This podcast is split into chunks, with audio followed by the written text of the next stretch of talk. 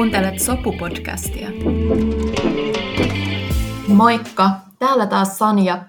Mä tosiaan työskentelen Loisto Setlementin kunniakäsityksiin ja konflikteihin liittyvän työn yksikössä. Tässä Sopu-podcastissa minä ja mun kollegat keskustelemme siitä, mitä kunniaan liittyvät konfliktit ja kunniaan liittyvä väkivalta on. Ja näissä jaksoissa meillä on eri teemoja ja tulokulmia aiheeseen. Mukana on myös mahtavia asiantuntijavieraita. Tässä jaksossa puhutaan mun kollegoiden Johannan ja Hassenin kanssa muun muassa siitä, miten tunnistaa, että kyseessä on kunniaan liittyvä konflikti ja mitä kunniaan liittyvien konfliktien taustalla on. Yksi dilemma, mikä me tunnistetaan jatkuvasti tässä työssä, on se, miten puhua tästä aiheesta ilman, että se yhdistyisi aina suoraan maahanmuuttoon tai niin sanotusti muihin ihmisiin, muihin kulttuureihin. Aiheesta on hankala puhua myös sen takia, että meidän asiakastyön keskiössä on vahva luottamuksellisuus, salassapitoon sitoutuminen ja asiakkaiden turvallisuuden varmistaminen. Yksittäisiä asiakastapauksia ei siis koskaan voida kuvailla. Sen takia, kun avaamme kunniakäsitteen merkitystä tässä jaksossa, korostuu, että kunniaan liittyvät konfliktit ovat sosiaalisia prosesseja, jotka voivat ja ovat esiintyneet globaalisti eri yhteisöissä ja eri aikoina. Usein kunniaan liittyvät konfliktit yhdistetään nopeasti Lähi-idän alueeseen ja henkilöihin, joilla on maahanmuuttotaustaa Lähi-idän alueelta. Samalla jää huomaamatta, että monissa niin sanotusti kantasuomalaisissa yhteisöissä esiintyy vastaavanlaisia konflikteja. Tämä seuraava jakso on nauhoitettu englanniksi. Eiköhän mennä kuuntelemaan. Wondering, like you said, that the sort of target group or the people that you support, it's quite a diverse group, and also you work with the victims and the perpetrators, if we can call them as such. So it's hard to give like one example of what is a typical case that you work with, but for someone who's listening and who doesn't really know, like, what can this honor-related conflicts or violence or honor-related issues be like? Do you have any like examples from your work that what could be a potential case or how to recognize it? Okay, if I start, I can say every person who feel that he need to hide who they are, and they cannot be openly themselves front of their parents or front of their colleague or in the school because they think they will be rejected. They are potentially our like kind of target group. So if you need to hide your identity, your sexuality, or you need to change your outfit, your clothes, because your parents probably will not accept it, or you think that you cannot show or talking openly about your partner or sexual partner to your friend or your family, then potentially you are the client of Sopu or Bahar. This is how I can tell it the easy way. Thank you, Hassen. And if I may continue, because it's unfortunately that usually when we talk about the unrelated issues, the general idea is that it's always related to a certain background, like culture or country or the geographical area or ethnicity or the religion. I want to say and remind our listeners that unrelated violence is quite global and historical kind of phenomena that we can see in every background, and that's why I want to say that when we talk about the unrelated issues, it's usually about the social situations where the people are expected to follow certain before agreed or non-verbally agreed kind of models of behavior, and if somebody doesn't follow that, the other people might think that I have right to interfere and tell somebody that you are dressing like, or you show your sexual and gender identity, or you behave against what is accepted for women or men. So this kind of interference from outside telling that somebody is doing wrong, I would say that this is related to unrelated violence. And of course, some people might discuss and criticize the word that we use or is commonly used in this kind of situation, that whether is it honor or should it be something else. But I would say that as long as we have not better term, we might use that it is honor related, but it doesn't mean that the violence is honorable. It has nothing to do with it. The motive of doing violence is maintaining the honor, maintaining the face, or maintaining the reputation of a certain group or family or a person. And that's why I would say that it's morely about this. We have the communities and we have societies and families where we have somehow decided certain kind of a behavior is accepted, and everything that is beyond that accepted behavior might be interpreted as the violation of honor or reputation.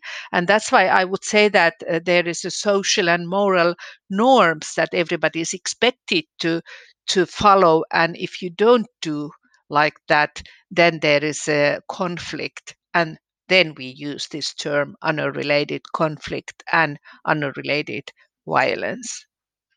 And of course, in some book and some literature, like, it's written that it's related to patriarchal society. Like, well, you have a society or patriarchal behave, then you can expect honor-related violence.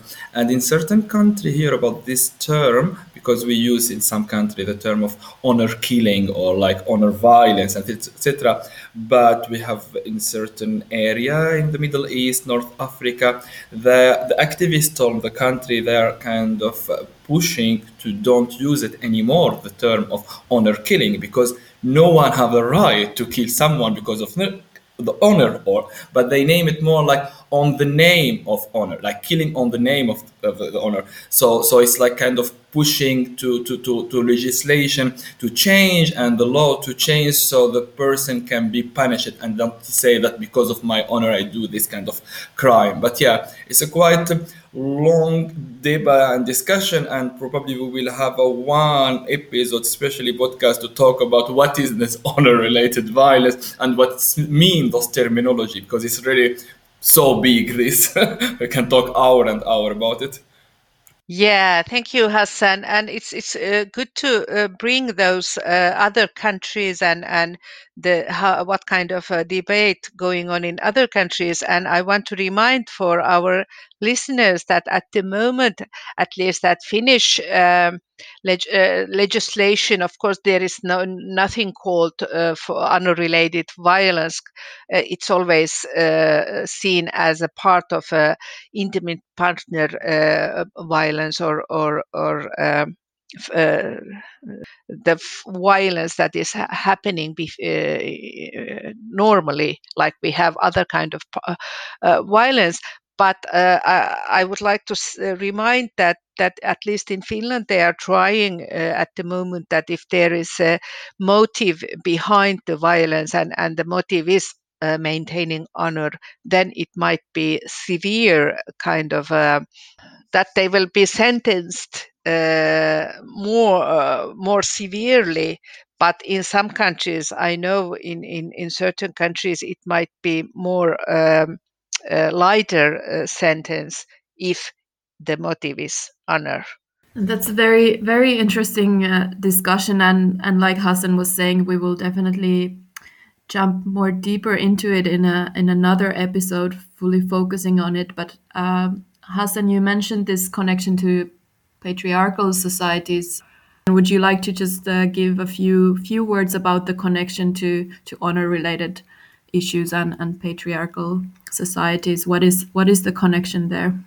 Go ahead, Johanna, it's your part, this one. You are the best explaining this, I know you.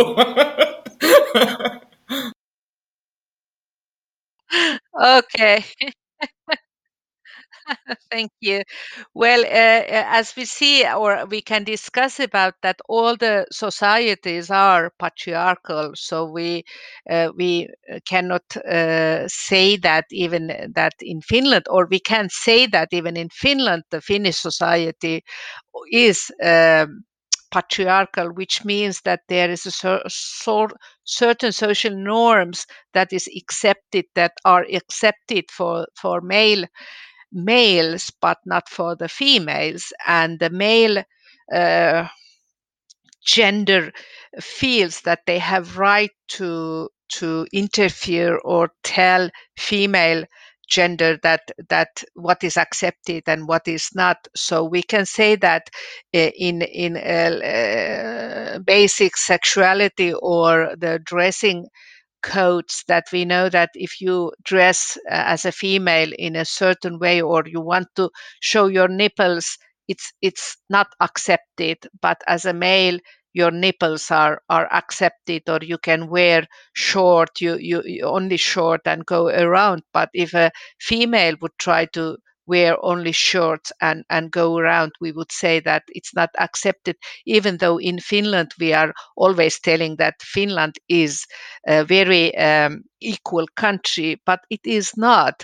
So I would say that the patriarchal way of this behind unrelated issues is this, that as a male, as a patriarch or a kind of a male person, I can do whatever I like and it's okay for me, but as a female you are not accepted to do this, and it comes to those social norms and social and moral norms and everyday life behavior, dressing and sexual sexuality, and it's all the level of in our society, this patriarchal way. But of course, when we talk about the unrelated issues, maybe we can tell that if it's coming behind, if there is a patriarchalism and collectivistic way of thinking, then there is of course the collective, so people around the individual thinks that we have right to interfere and tell what to do and how to behave as a collective, as a community to the individual, and then there is, if it's a patriarchality and collectivistic, that makes quite big difficulties for the life of the individual. Excellent, Johanna, thanks. And for me, that I will add some small thing about this patriarchal society and the way of thinking, that unfortunately it's only like also very, it's binary, the way how to see the gender. It's like male and female, like the non-binary doesn't see it in the patriarchal society, and this is totally not acceptable. And you give a really a good example about this nipple story, that it's something that we see it still here in Finland. So it's always the main thing that we need to save or protect for some reason. I don't know why. The men need to understand, to think like this way, the female in the society. And they need to make rules and norms how should behave, how should show their body or themselves in the society.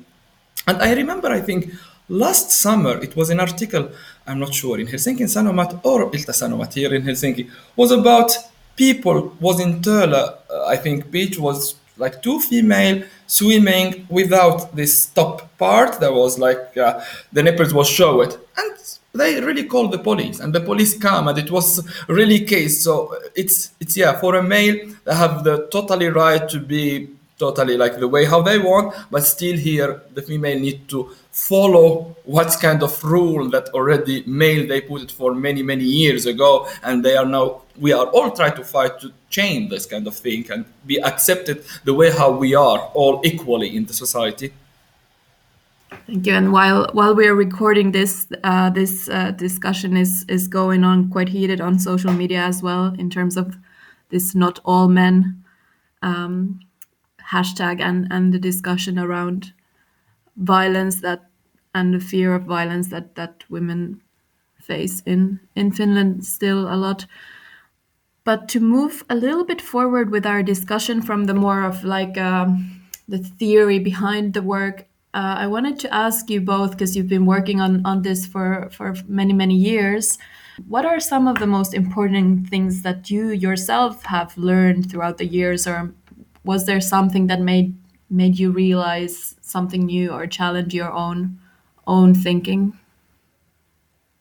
Well, for me, I would say that the thing I always face, and I'm happy to see, is that every family, they try to maintain the unity, and they try to have try to find a solution to live together, and there's behind always the love and caring, even though they cannot show it. So this is that makes me always happy and believe in humanity and believe in people, because mainly, unfortunately, I face in my work that people might say that if somebody comes from certain country, a certain ethnic or religious background, that they are from the beginning as or fundamentally kind of bad people, that they don't want to love their children, or they don't want to love their significant others. This is something that shocks me every time, because I see the distress of the parents, I see the distress of the children or the young people. They try to find a way to cohabit so that everybody can do what they want, but that they cannot find the common language to solve their problems, or they cannot find the compromise. And that is what we do, and that's why every time when there is a case that has closed with that both sides, the victim and the perpetrators, are happy that we helped, and then they say that thank you Johanna, without you I would have lost my parents, or I would have lost my father, or I would have lost my children. This is that makes me go on and every time, and I got surprised that it is good to believe in humanity. We are actually good people, all of us, in the basic. Excellent, Johanna, what you say, and exactly like I think I will continue from this point, because for me, during this work for the last 3 years, I feel that it's challenging our way of thinking and my way of thinking. That since we are young, since I start to build myself, studying, etc., always we have some word that I want to find the definition and found out what is good, what is bad, what is wrong, what is right, what is positive, what is negative, Sometimes, yes, so you have different definitions. Someone tell you this is yes, this is no. But in the reality, and with this work, I found out that all those terms are kind of relative concept. It's no one had the ultimate truth. No one know exactly what is the correct thing or the right thing. And from here, I want to say that it's very important to hear and listen to the other person, why they think this way, why they think this is correct or this is wrong. And from this point, why you are listening to this person doesn't mean we need to agree. I didn't mean that I need to agree with the person, but I start to understand why they think this way. So when you start to understand, you start to know how to live together, how to build kind of peaceful relation, and we can live all in one society. Because on the time when we start to judge the other and we tell like this is wrong, this is negative, and we need to change them, if from this point we start to expel people out exclude people out from the society and make certain group or certain individual marginalized in the society. So the most important is like to listen to them, to understand them, and then we understand how to cope and live together. This is what really like make my day in this work very interesting, and every day like new thing I learn. It's really, yeah. And Hassen, you mentioned this that it's important to listen, even if you don't always agree, to sort of give the space for people to tell their story and their version of things.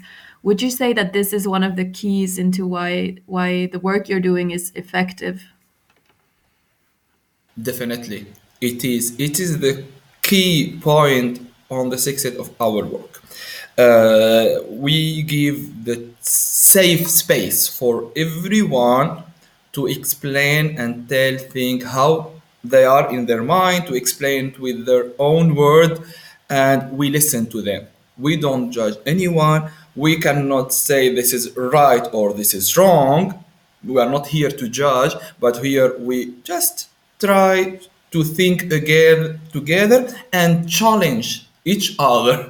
Sometimes our client challenging us and we challenge them. So this is the best way to change the behavior and make kind of peaceful life if it's possible, or try to prevent certain violence or certain situation. And maybe it's about this like understanding that like getting over this like very simplistic way of thinking about a victim and the perpetrator and sort of understanding that, especially with this honor related issues like and these social and moral norms that we talk about, even the person who potentially commits a violent act, that person probably also is facing a lot of pressure from the wider community, or that they might have that kind of a history where they were victims of that kind of things themselves. And that of course doesn't make it right. It doesn't make it acceptable, but it helps us to understand the bigger picture and how the phenomenon works. Is that how would you characterize it this way as well, or what do you think? Well, yes, I think that you said exactly what is the basis or basic of our work, that there is no clear victim always and clear perpetrator.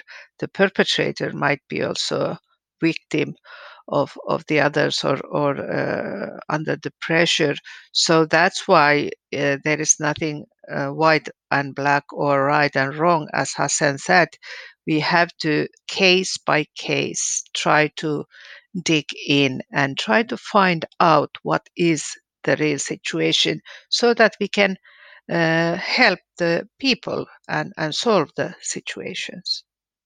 And honestly, I can give a concrete example. In many cases, we receive, I don't tell, like I'm not here now to have a time to tell about specific cases, but we have many stories where you have a victim and the perpetrator coming separately, of course, and we meet both of them. And then we found out even the perpetrator are a really victim by themselves on honor violence from other members in the community, but never anyone listened to them. And when the society the situation come out to social worker or to police authority or whatever, they see that this is the only victim because they don't know what is behind what's happened. So in our work, we need to go really, really deep to even support all of them or help all of them to try to stop this violence to continue or this situation. But in many cases where we start to work with the perpetrator, we found out that they are also victims, that they need support by themselves.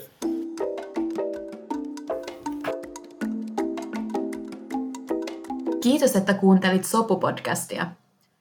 Jos jakson aihe jäi mietityttämään tai haluat konsultoida meitä liittyen kunniakäsityksiin tai kunniaan liittyvään väkivaltaan, saat työntekijämme kiinni numerosta 010 508 8830 tai sähköpostilla osoitteesta sopu@loistosetlementti.fi. Lisätietoa työstämme löytyy myös nettisivuiltamme osoitteesta www.soputila.fi.